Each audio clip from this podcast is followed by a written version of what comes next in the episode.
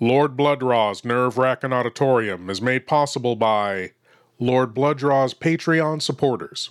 Lord Blood-Rah keeps the love of vintage horror and science fiction alive with three weekly shows The Nerve Racking Auditorium, Lord Blood-Rah's Nerve Racking Theater, the long running syndicated TV series presenting horror and science fiction feature films, and Lord Blood-Rah's Cathode Zone, presenting episodes of classic genre TV shows. For more info, go to patreon.com slash lordbloodrah. Ah, I'm so glad you're here. Allow me to introduce myself. I am Lord Blood-Rah. I host horror and science fiction films on my TV series, Lord Blood-Rah's Nerve Racking Theater, but here, in this cool, intimate darkness, I'll be presenting tales of horror and the uncanny solely for you alone. In this auditorium within your mind, you will coalesce the settings and the players from the ether of your imagination. Your terror will be your own creation. This is the sorcery of sound, the subtle magic of old time radio horror. horror.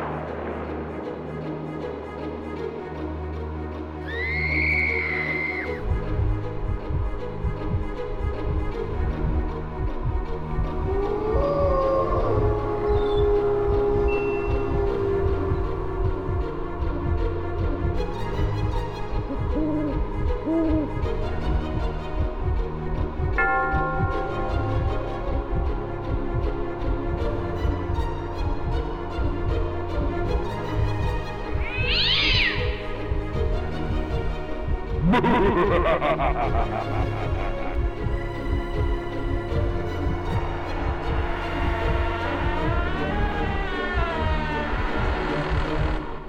leave your eyes at the door. You will not need them. This is Lord Blood-Rah's nerve wracking auditorium. I ask your forgiveness for the unusual deep timbre of my voice tonight. It seems that we here in the shadows are also susceptible to the flu. so uh, please forgive me, but I will carry on. More to the point, there are some tales that just seem to become part of the human experience. These stories are so well known, so ingrained in the culture, that it is difficult to imagine a time when they did not exist. Such a tale is the classic Christmas story and classic ghost story, A Christmas Carol. Here, for the holiday season, is the 1939 Campbell Playhouse production of A Christmas Carol starring Lionel Barrymore, narrated by Orson Welles.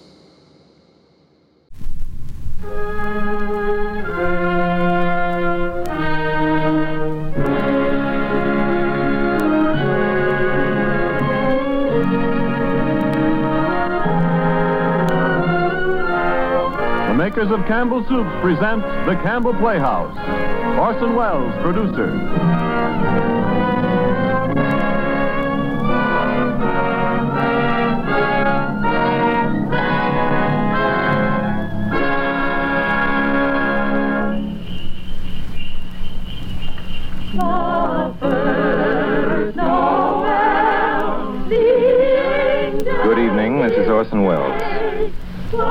Clearly a number of ways in which a Christmas carol could be introduced. Myself, I am most struck by the happy fortune that enables us on this Christmas Eve to present Mr. Lionel Barrymore, the best loved actor of our time, in the world's best loved Christmas story, A Christmas Carol. When Charles Dickens presented this little story to the world almost a hundred years ago, it found an instant response in the hearts of people everywhere who saw in it their favorite fictional chronicle of what Christmas is and what Christmas means to all the simple people of the earth. From the day of its first printing, families have been innumerable in which there has remained unbroken the tradition that the reading of a Christmas carol was an item indispensable to a proper observance of the most important of days. It is the American way, as we know, to establish traditions quickly where popular instinct and sentiment pronounce them sound. And so it is that today, actually only the fifth anniversary of Mr. Lionel Barrymore's first playing of the part of Ebenezer Scrooge for the Campbell Playhouse, there is, I think, in all America nothing more eagerly awaited, more firmly rooted in the hearts of the radio family that numbers millions than this yearly performance of A Christmas Carol. A Christmas Carol, as Charles Dickens wrote it, has by common consent long been a classic. Mr. Lionel Barrymore's appearance in it is rapidly becoming one. And now, just before A Christmas Carol, Ernest Chappell has a special Christmas greeting from the makers of Campbell Soups. Mr. Chappell? Thank you, Orson Welles. As the old year draws toward its close, we of Campbell's feel a bond of warmth and gratitude toward each of you, our friends. For you see, in homes everywhere throughout the land, Campbell's soups have been welcome. Day by day and week by week, you have placed confidence in us and in the foods we make. And there isn't anything we appreciate more deeply than the fact that so many of you have elected to let Campbell's make your soups for you. And so when Christmas comes, we look about to find some way to show our appreciation, some Christmas present by which to say thank you. The gift we chose five Christmases ago and have chosen each year since has become a part of Christmas to many and many a family. It has become a Christmas custom, as Mr. Welles said, to gather round the radio to hear and to enjoy a Christmas carol. And since it is Christmas Eve, we hope too that the younger members of the family are permitted to stay up and listen before dreams and visit of Santa. We get a great deal of pleasure planning and preparing this Christmas gift, and now it's ready. Off come the wrappings, off come the tags that say, please do not open till Christmas. Out comes the card. To you from Campbell's. And here is the gift itself.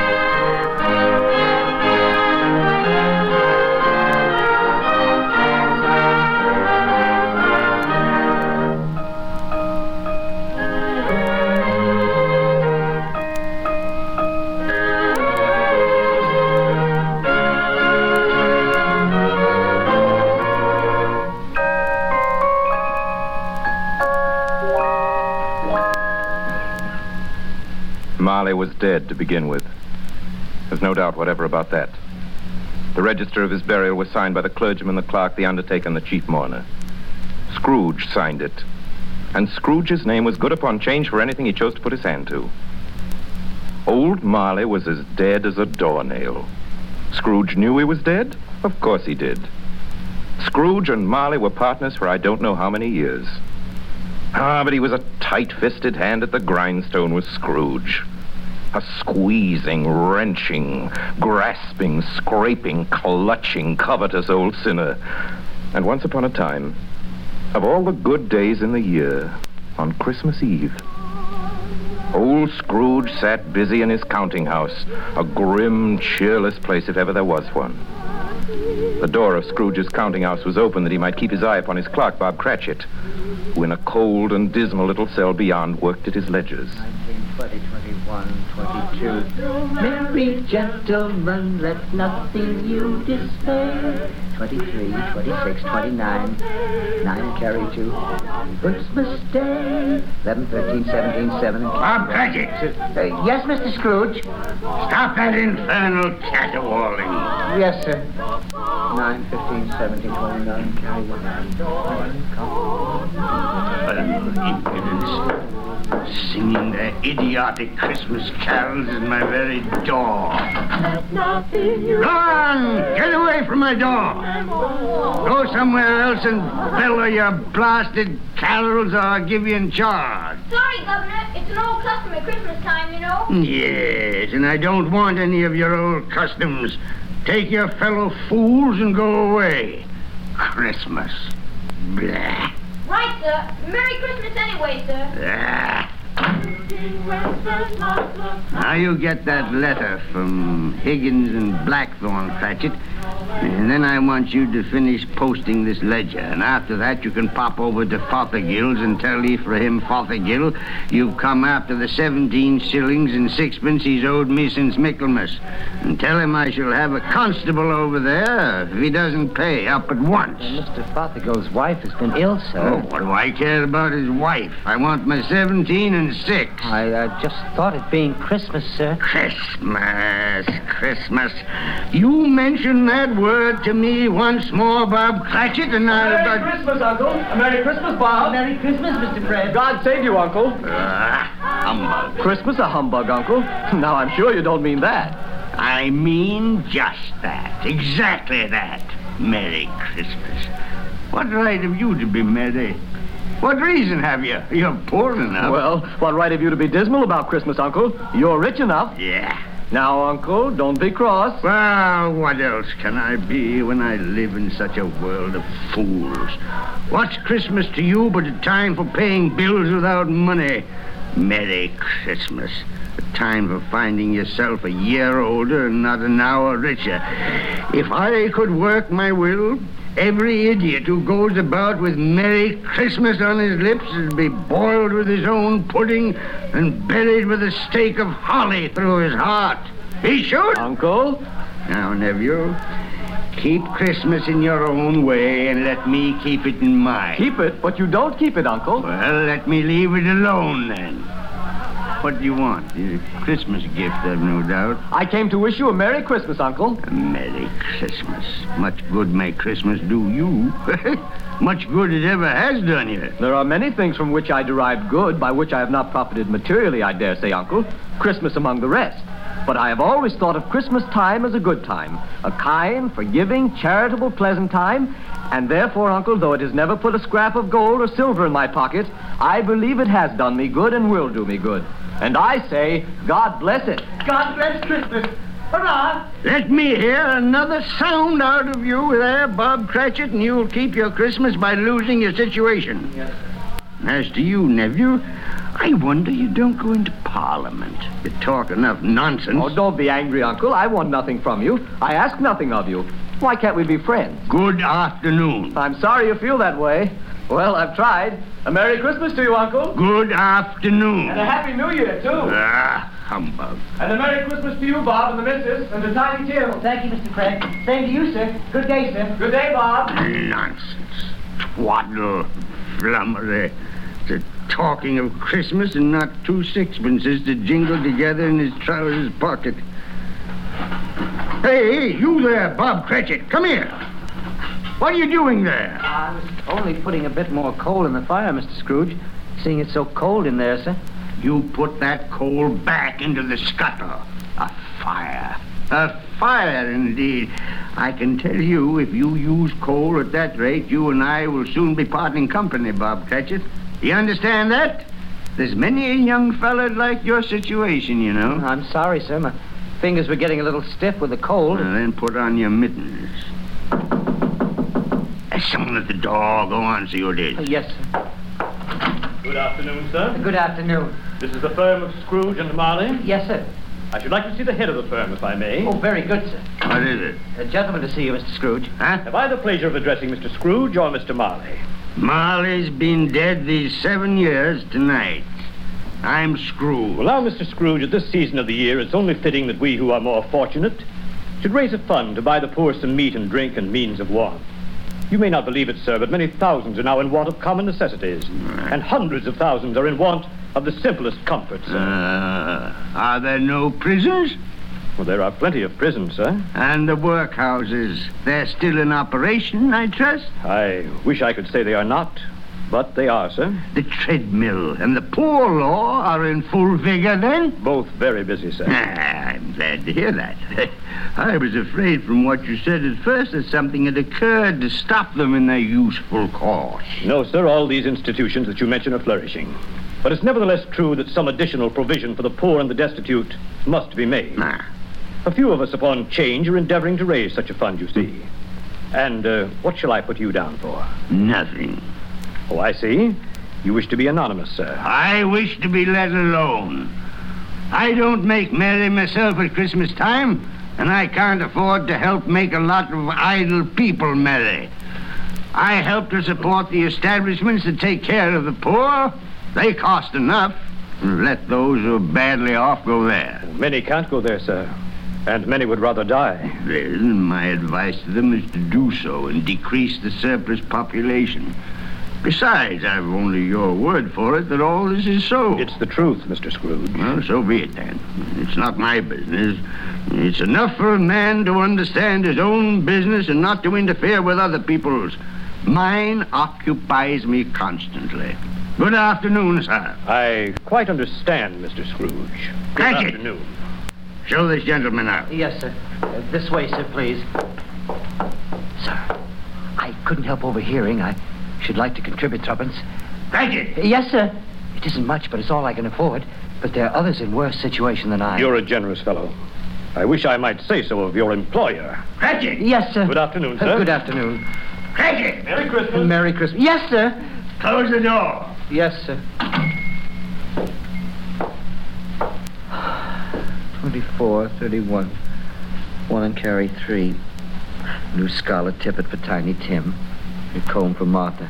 33, three and carry three. A hair ribbon for Belinda. Four, seven, twelve, fifteen. Cratchit! Yeah, yes, sir. It's too late to have you go to Fothergill's. He'll be closed up for Christmas like these other fools. We may as well close up the place now. Yes, sir. It is getting a little dark. H- Hard to see the figures.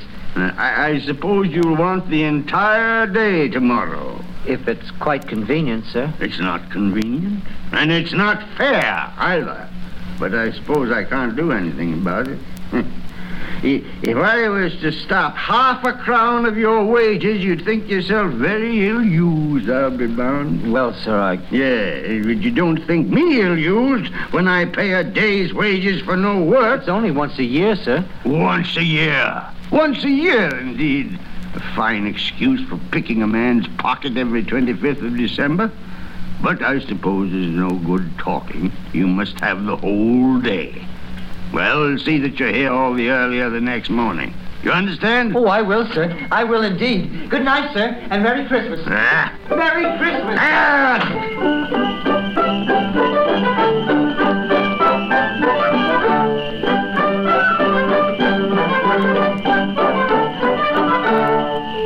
Office was closed in a twinkling, and Bob Cratchit, with the long ends of his white comforter dangling below his waist, for he boasted no greatcoat, went down a slide on Cornhill 20 times in honor of its being Christmas Eve, and then ran home to Camden Town as hard as he could pelt to play with his family at Blind Man's Buff. Scrooge, on the other hand, took his melancholy dinner in his usual melancholy tavern. And having read all the newspapers and spent the rest of the evening with his banker's book, went to his dismal house. Darkness is cheap, and Scrooge liked it. The yard was so dark that even Scrooge, who knew its every stone, had to grope with his hands through the fog and the frost to find the door. Scrooge walked through his rooms to see that all was right. Sitting room, bedroom, lumber room, all as they should be. Nobody under the table, nobody under the sofa, nobody under the bed, nobody in the closet. Close the door. He locked himself in. He double locked himself in. And took off his cravat, put on his dressing gown and slippers and his nightcap, and sat down before the fire to take his gruel.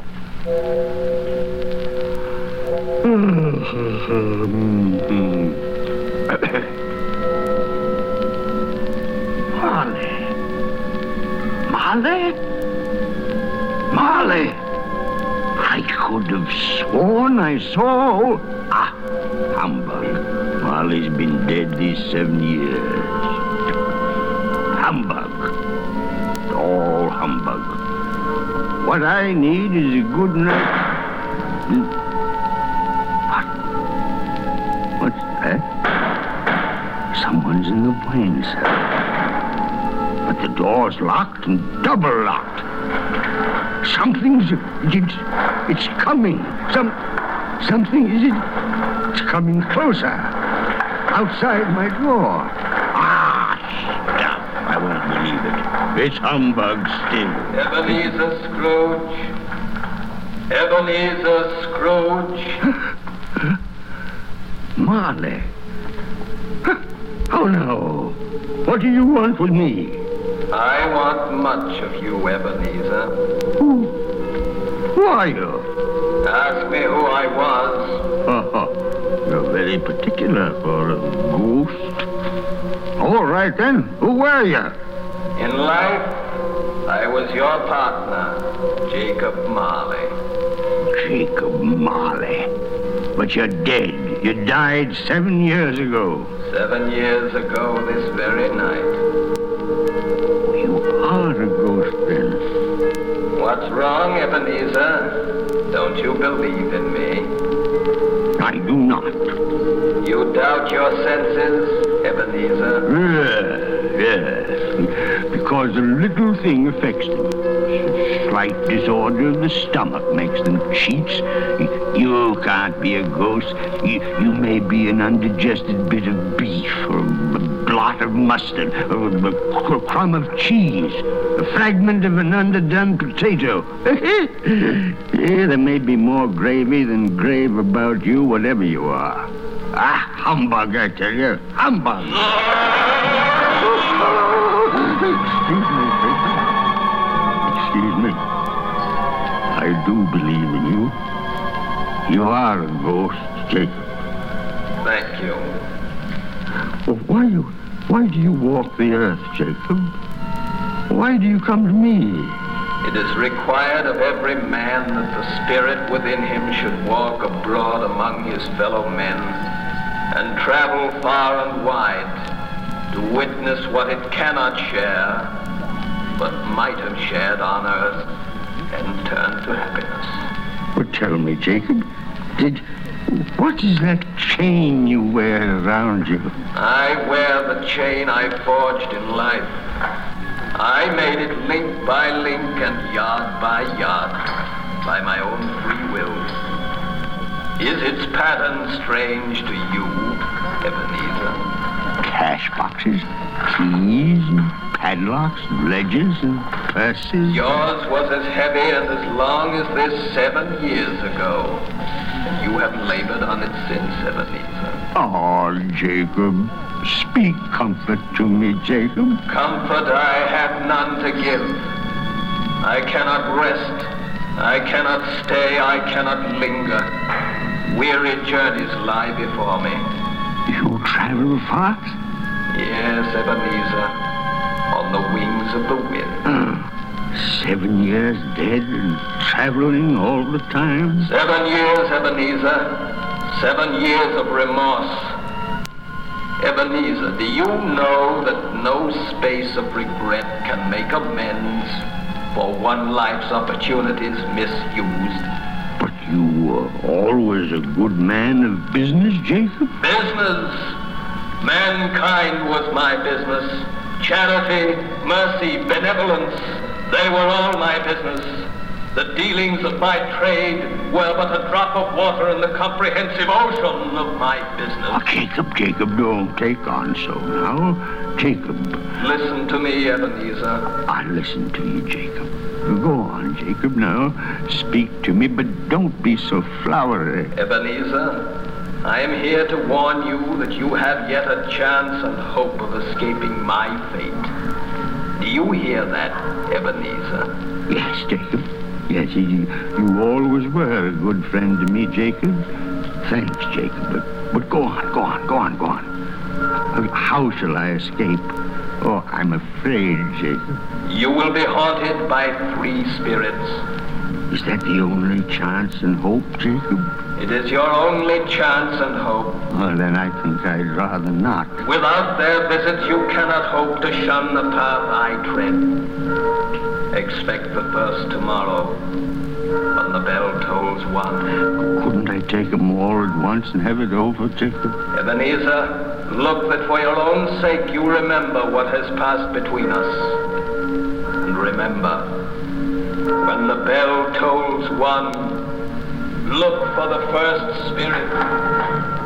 Molly, Molly, Jacob Marley!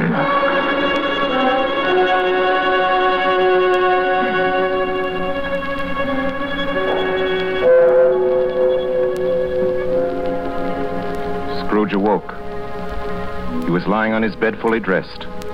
Suddenly, the curtains of his bed were drawn aside, and Scrooge found himself face to face with the unearthly visitor who drew them as close to it as I am now to you. And I am standing in the spirit at your elbow. It was a strange figure, like a child. Yet not so like a child as like an old man. Its hair, which hung about its neck and down its back, was white as if with age. And yet the face had not a wrinkle in it, and the tenderest bloom was on the skin. The arms were long and muscular, the hands the same, as if its hold were of uncommon strength. Ebenezer Scrooge. Who, who's that? Ebenezer Scrooge, I have come for you. Oh, you, uh, uh, are you the spirit, sir, whose coming was foretold me? I am that spirit. Who, who- what are you? I am the ghost of Christmas past. Long past? No, your past. But what do you want of me? Oh, what brings you here to haunt me? Your welfare, Ebenezer Scrooge. Rise and walk with me. Oh, no, no, no, no, no, not, not out of the window. I can't do that. I'll fall down. I'm not a spirit. I'm mortal, and I'll fall. Bear but a touch of my hand upon your heart, and you shall be upheld in more than this.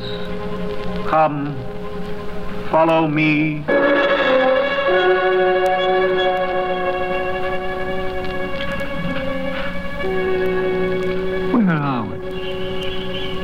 Become of the city? There- There's snow upon the ground. Where are we? These are the shadows of the things that have been. You recognize this countryside? Oh, I know every inch of it. Every rock, every tree. And that bleak building over there? Ah, that building. I was a boy there. Yes, I went to school in that horrible place. Do you recollect that path? I could walk it blindfold. Strange you should forget it so many years. Come, let us go closer. Look through the window into that cold, barren room. What do you see, Ebenezer Scrooge? I see a boy. A solitary child, neglected by his family, alone. Yes, yes, I see. I know that boy. Oh, I was so lonely. Poor boy. Your lip is trembling, Scrooge. And what is that on your cheek? It's nothing. Nothing at all. I wish I... Ah, it's too late now. What's the matter? Nothing, nothing. The waits came to my door singing Christmas carols last night, and there was a boy like that among them. A poor, pale, thin little boy in a ragged coat. I should like to have given him something, that's all. Is that all? Come, Ebenezer Scrooge. Let us see another Christmas.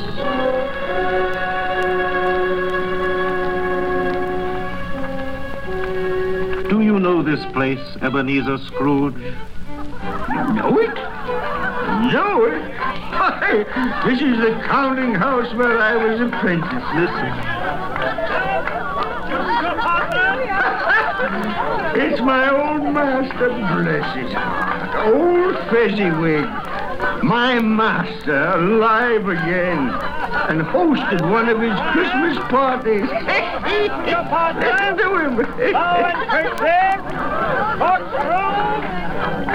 The needle and back to your places. and there's Dick Wilkins. Poor Dick. Dear, dear, dear. Yes, and look, there's Mrs. Fezziwig herself, looking younger than any of them.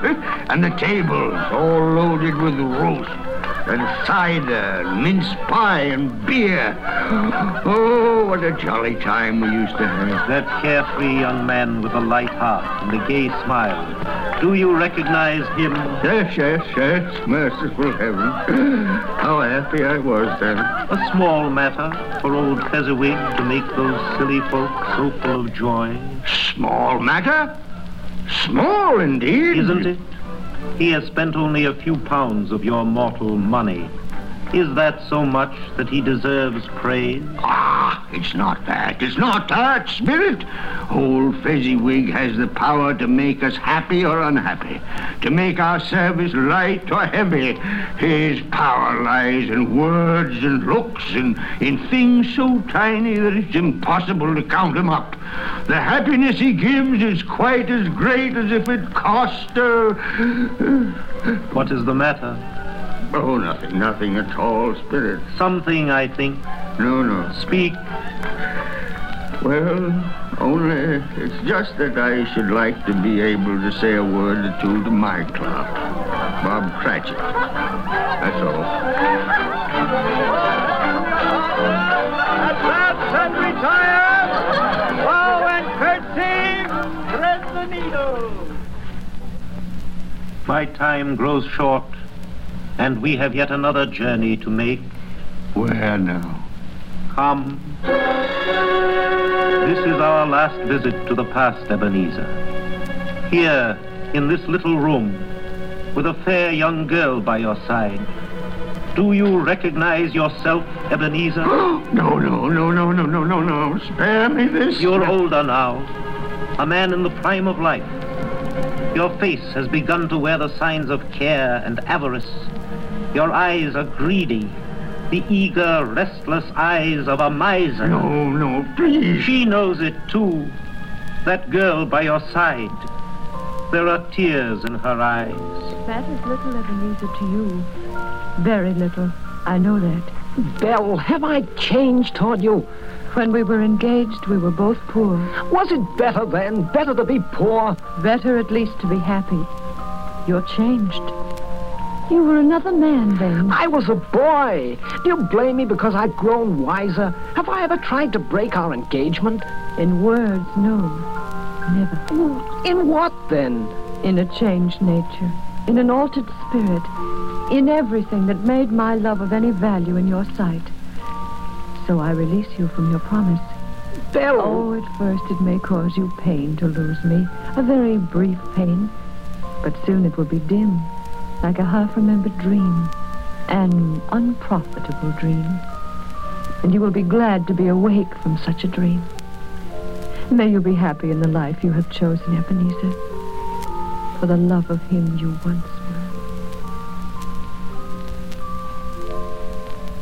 were. It's enough. Show me no more. Take me home. These were shadows of the things that have been. That they are what they are, do not blame me. No, no more, no more. One shadow more. Come. Do you see this man, Ebenezer Scrooge? This man might have been you, and the woman beside him your wife, and that girl. That girl might have been your daughter, Ebenezer Scrooge. She might have called you father. She might have been a springtime in the haggard winter of your life. Spirit, let me go. Show me no more. Listen now while they speak, Ebenezer. Belle, I saw an old friend of yours today. Who was it? Yes. How can I? It. Oh, I know. Mr. Scrooge. Mr. Scrooge it was. I passed his office window. It wasn't shuttered. And there was a candle inside, so I couldn't help seeing him. His partner, Marley, lies at the point of death, I hear. And there Scrooge sat, all alone. Quite alone in the world, I do believe. Spirit, Spirit, I can't bear any more. Leave me. Haunt me no more. Take me back. Take me back.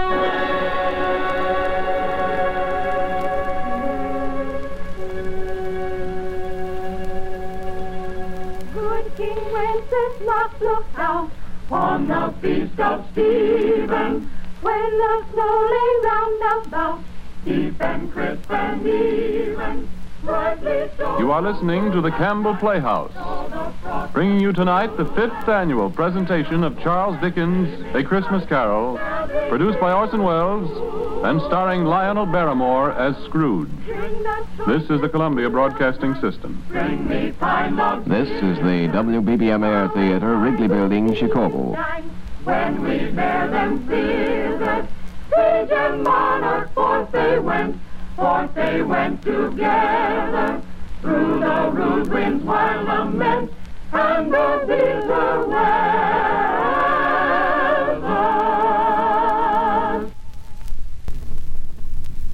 And now, back to the Campbell Playhouse and our fifth annual presentation of A Christmas Carol. A Christmas present from the makers of Campbell's Soups.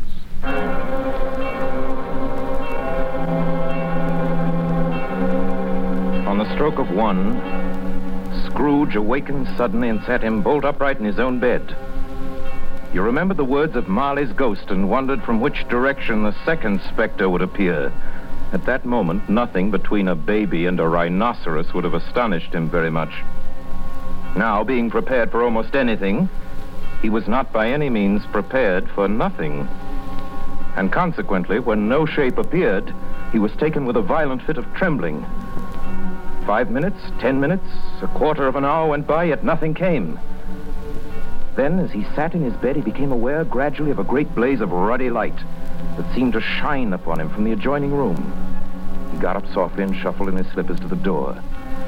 It was his own sitting room, no doubt about that. But it had undergone a surprising transformation. The walls and ceiling were so hung with living green that it looked a perfect grove.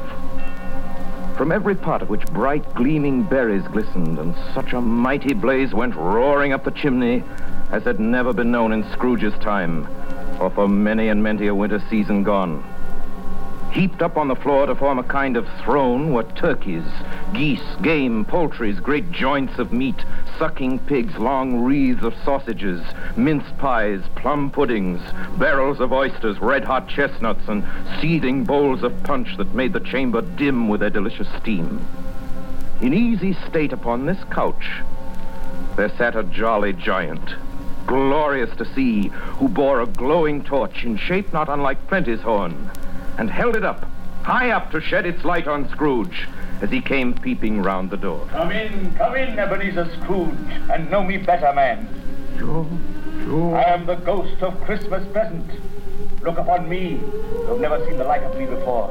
Sure. You're different from the other spirit. You're tall, almost a giant. And that great torch you carry. Its light falls into the homes of rich and poor alike. Spirit, take me where you will. Last time I went against my will and learned a lesson which is working now.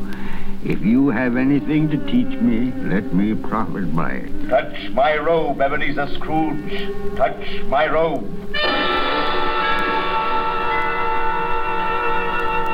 Have You brought me, Spirit? An humble dwelling in an humble street. it's miserable enough. Yet there is happiness there. Who, who are these people? Who's that woman and the children? These are the family of your clerk, Bob Cratchit. See his wife, dressed in a twice-turned gown, but brave in ribbons, laying the table for their Christmas dinner.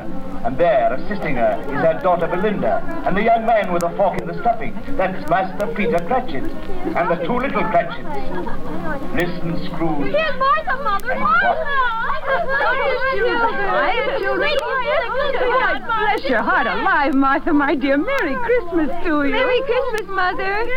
Merry Christmas. How late you are, my dear. Oh, we'd a deal of work to finish up last night, and we had to clear away this morning. Well, never mind so long as you're here now. Sit you down before the fire and have a warm. Lord bless you. Where's Father? He's been to church with Tiny Tim. They'll be along directly. How is Tiny Tim, Mother? Any better at all? Sometimes I think he is. And sometimes I think, oh, dear God, if anything should happen to Tiny Tim. Mother, you mustn't even think of such a thing. Here they are! Tiny Tim. Merry Christmas, everybody. Martha, welcome, my dear. Merry Christmas, Father. And Tim. Come here, Merry Tim. Christmas, Martha. Oh, Tim, you darling. Let me take you. Oh, Father, I'm so glad to be home. And we're so glad to have you, Martha. And how did little Tim behave in church, Bob? Oh, as good as gold and better. Oh, I like church, Mother. Oh, they sang the nicest songs. I hope people saw me there. Saw you there? And why, Tim? Well, don't you see? Because I'm lame. And if they saw my crutch, it might be pleasant for them to remember on Christmas who it was made lame beggars walk and blind men see. Oh, bless you, my son. Are we ready to eat, Mother? Come on, yes, let's eat. Yes, children, we're all ready. Come, come, take your places now. And I'll wait your turn. There's plenty of stuffing and dressing and plum pudding for all of you. Martha, you take care of Tiny Tim and see that he eats plenty. He must get strong and well. Now, now sit down, sit down, everyone. And now, my dears, shall we say grace? Spirit, Our Father who art in tell me if Tiny Tim will live. I see a vacant seat in the poor chimney corner, and a crutch without an owner carefully preserved. Oh, no, no. No, no, kind spirit. Say he'll be spared. Say he'll live. If these shadows remain unaltered by the future Ebenezer, the child will die. And now, my oh, dears, oh, with such a dinner, a toast. A Merry Christmas to us all, and God bless us. God bless us, everyone. And now to Mr. Scrooge. I'll give you a toast to Mr. Scrooge, the founder of the feast. The founder of the feast, indeed, who pays you all of 15 shillings a week. I wish I had him here. I'd give him a piece of my mind to feast on, and I hope he'd have a good appetite for Oh, it. my dear, the children, Christmas Day. Mm, it should be Christmas Day, I'm sure, on which one drinks the health of such an odious, stingy, unfeeling man as Mr. Scrooge. You know he is, Bob. Nobody knows it better than you, poor fellow. My dear Christmas Day. I'll drink his health for your sake and the day's, not for his. Long life to him. A Merry Christmas and a Happy New Year. He'll be very merry and very happy, I have no doubt. And I say God bless him too, Mother, and everyone. God bless you,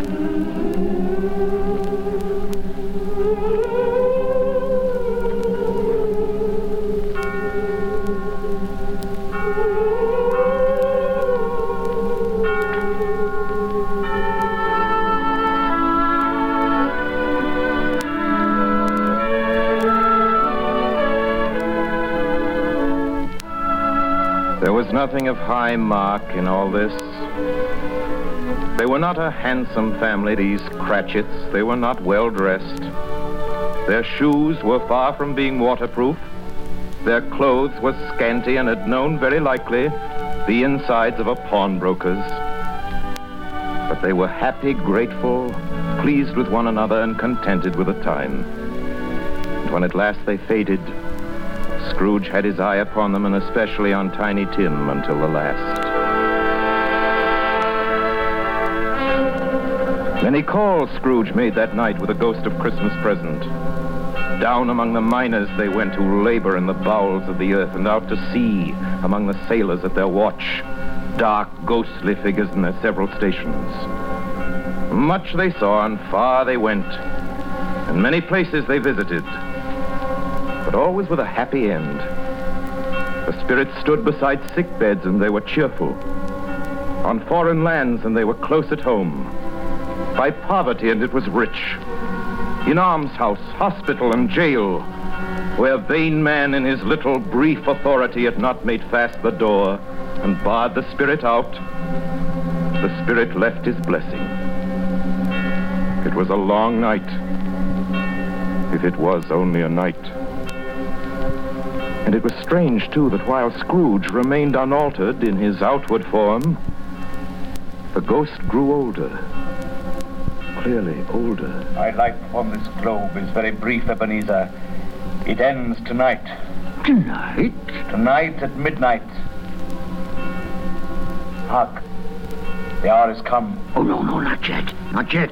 There, there there are still more things I wish to learn. These you will learn from still another spirit. Still another spirit, Ebenezer. Scrooge looked about him for the ghost. It had vanished, and he found himself once more in his bed in his dressing gown and his nightcap on his head. He'd heard the clock strike, and then he remembered the prediction of old Jacob Marley and lifting up his eyes beheld the third spirit.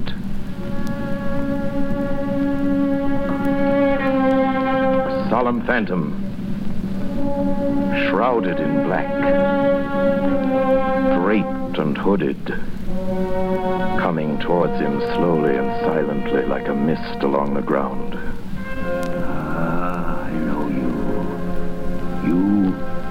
You are the ghost of Christmas yet to come. You'll show me the shadows of things that have not happened but will happen in the time before us. Answer me, spirit. Ghost of the future, I fear you more than any specter I've seen. Yet I know your purpose is to do me good, as I hope to live to be another man from what I was. Lead on. Lead on. Night's waning fast. Time's precious.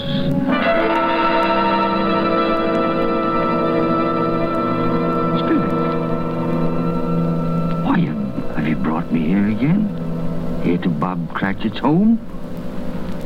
But it's not the same. Why, why is it so quiet? So very quiet here. Mother. Mother, please. Oh, my son. My little son. Tiny Tim. I loved him so. Oh, Mother dear, you mustn't. It's almost time for Father to be home. Don't let him see you crying. Yes.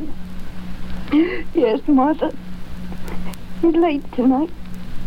He walks slower than he used to. And yet I've known him to walk very fast indeed with Tiny Tim on his shoulder. So have I, Mother. But he was light to carry. And his father loved him so that it was no trouble. No trouble at all. Bob. Good evening, my dear. You're late, Bob.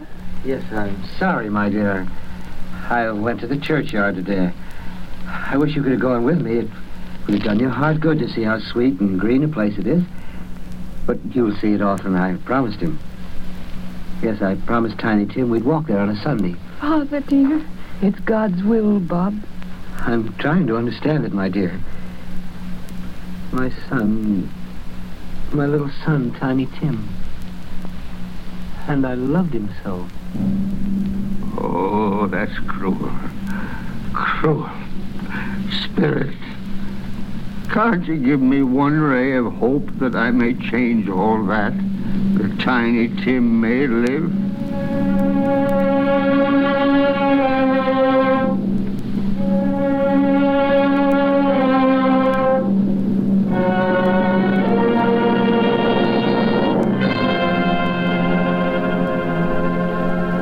Where are you taking me now? Here, on a common street, Spirit? What is there for me to learn here? Who- are those men? I don't know much about it either way. I only know he's dead. When did he die? Last night, I believe. Uh, It's likely to be a very cheap funeral for Palmel life. I don't know anybody to go to it. Suppose we make up a party and volunteer. I don't mind going if a lunch is provided. You know, come to think of it, I'll wager I was his best friend. What? We used to nod to each other when we met in the street.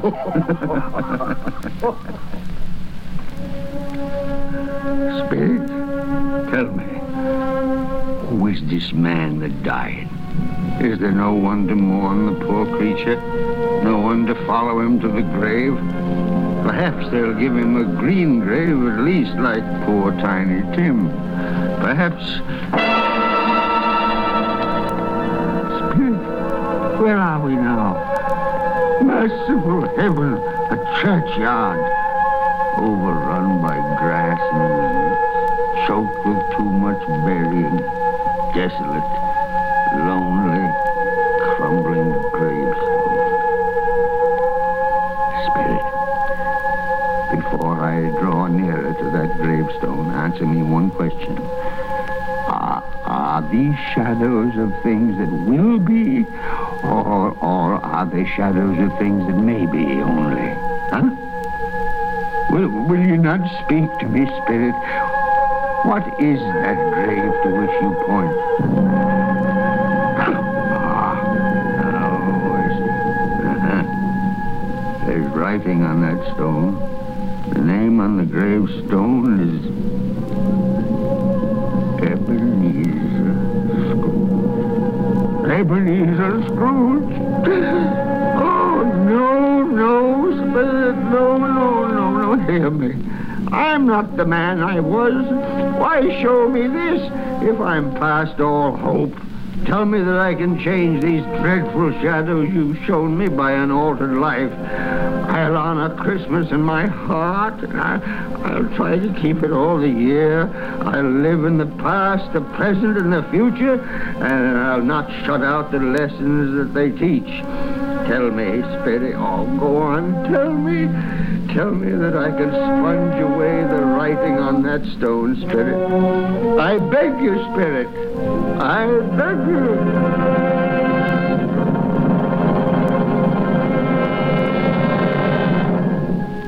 Spirit, I promise. I promise on my knees. I promise. I promise. I'll. I. Let love and joy come to you and your peace and It's my own bed, boy. Oh, I'm home. In my own bed. In my own room. And the sun. The sun's shining. It's clear. It's bright. No fog. What a beautiful day. Oh, glorious. Glorious. The boy. Oh, boy. Yes, sir? What? What's today? What's that, sir? Well, what day is it, my fine fella? Why, it's Christmas Day. Ha ha! Christmas Day! Then I haven't missed it. The spirits have done it all in one night. All in one night. Heaven be praised. How's that, sir? Hey, listen, my lad. Uh, do you know where the poulterer is in the next street? I should say I do. Ah, Intelligent boy. A remarkable boy. Tell me, do, do you know if they sold the prize turkey that was hanging in the window? The one as big as me? what a delightful boy. Eh? It's a pleasure to talk to you. Yes, my buck? It's hanging there now, sir. That's wonderful. Go around, will you? And tell him to send it to Bob Cratchit and his family on Broad Street. And mind you, they're not to know who paid for it. Go along. Hurry, hurry, my lad. Here, here, wait a minute. Here's half a crown for your trouble. Yes, sir. Yes, sir. And a Merry Christmas, sir. and a Merry Christmas to you, my boy. Oh, I don't know what to do. I'm as light as a feather, as happy as an angel. I'm as merry as a schoolboy. Merry Christmas! a Merry Christmas to everybody. A Happy New Year to all the world.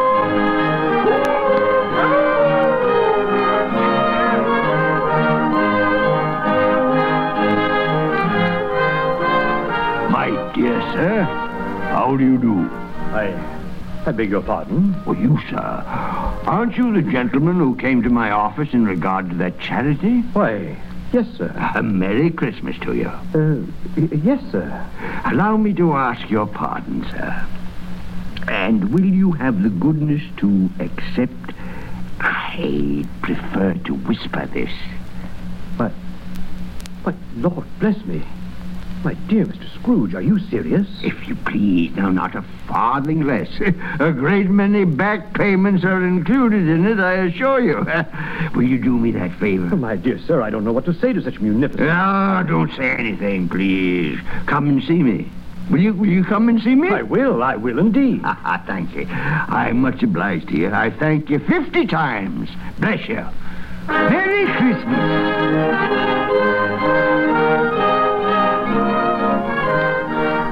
Next morning, Scrooge was early at his office. He went early for a reason. If he could only be there first and catch Bob Cratchit coming late. That was the thing he'd set his heart upon. And he did it. Yes, he did. The clock struck nine. No Bob. A quarter past, no Bob. Scrooge sat with his door wide open that he might see him come in.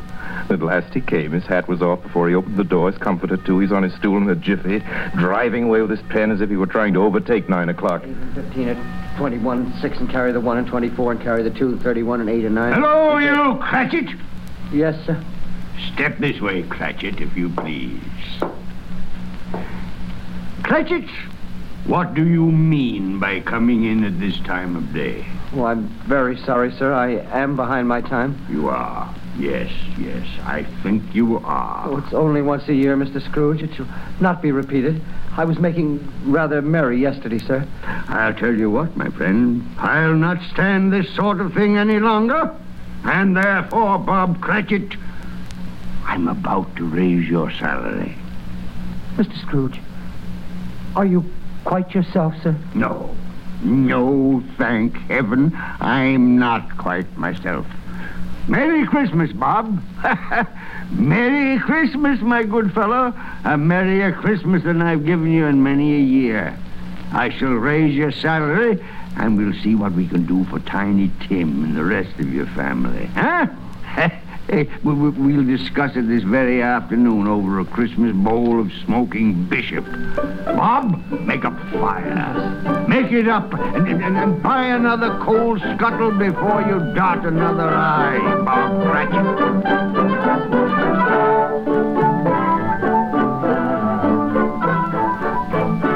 Scrooge was better than his word. He did it all, and infinitely more.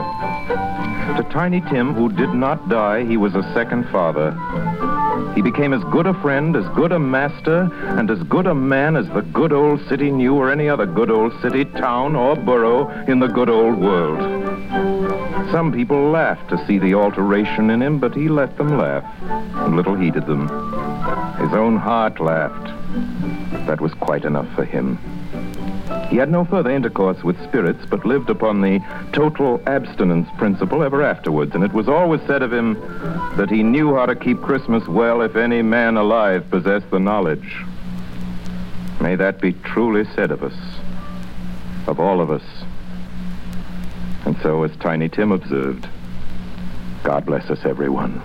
Joy to the world, the Lord is come. Let earth receive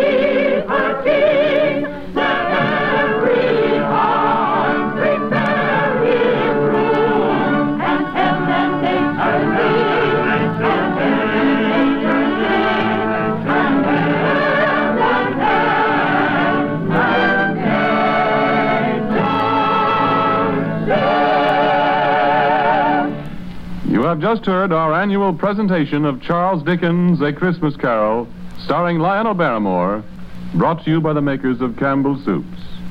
And now here is Orson Welles.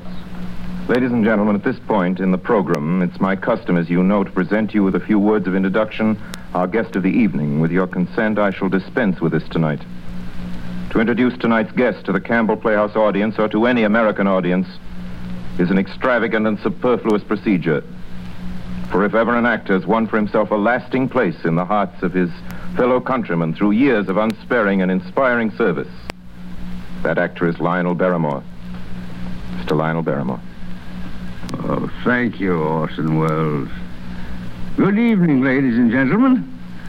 Well, this is the fourth year I've had the pleasure of appearing in the Christmas Carol here on the Campbell Playhouse, and I assure you all it's a pleasure that never tires. As long as I can remember, this has been one of my favorite stories. When we were children, it was read to us regularly at this time of year, as it is to many millions of children right now. and like many of them, I'm sure, the three of us, Ethel, Jack, and I, with the aid of a sheet and some old ironware, made a play of it. As I remember, we had three Scrooges in that production. Uh, who played Tiny Tim? I think we had three Tiny Tims, too. But seriously, I can think of no part that I've enjoyed playing again and again as much as I have the part of that squeezing, wrenching, grasping, scraping, clutching, covetous old sinner, Ebenezer Scrooge. And I can think of no happier or more suitable choice for the makers of Campbell Soups to offer the people of America as their Christmas present each year than Charles Dickens' well-beloved story, A Christmas Carol. Good night, Orson. Good night, everybody. And a Merry, Merry Christmas to you all. Good night to you, Mr. Barrymore.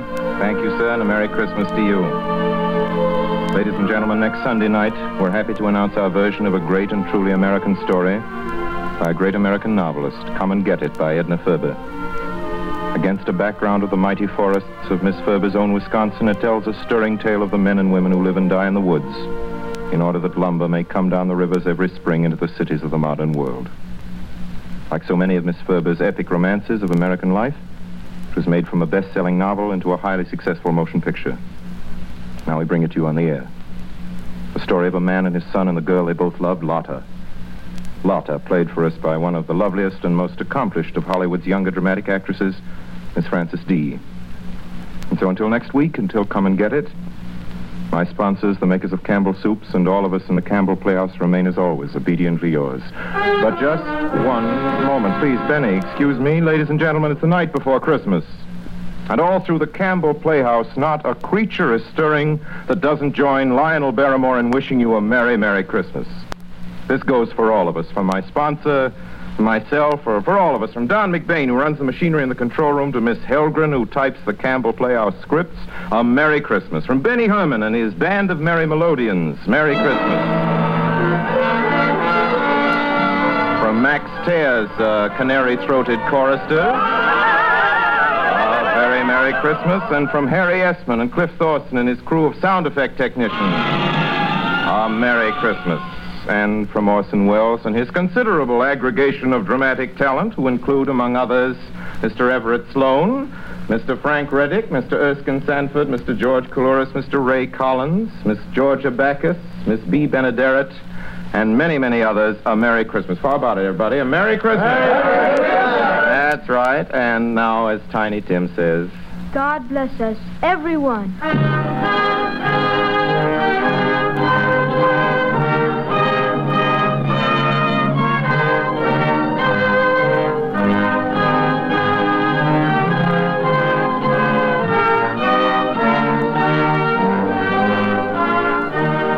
The makers of Campbell Soups join Orson Welles in inviting you to be with us in the Campbell Playhouse again next Sunday evening when we bring you Edna Ferber's Come and Get It with Miss Frances Dee as our guest. Meanwhile, if you have enjoyed our fifth annual presentation of A Christmas Carol, won't you tell your grocer so this week when you order Campbell Soups? This is Ernest Chappell saying thank you and a very Merry Christmas to you all. The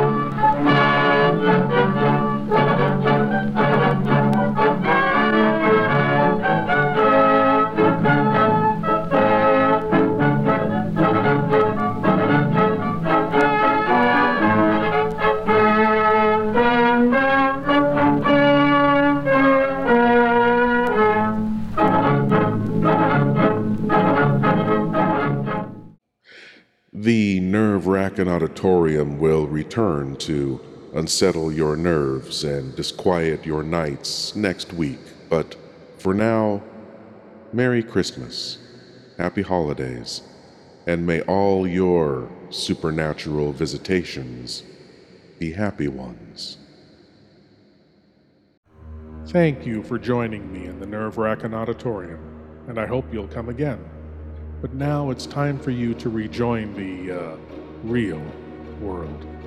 I am Lord Blood-Rah, and I'll be waiting here for you in the shadows of your mind until the next time you seek the darkness. Good night.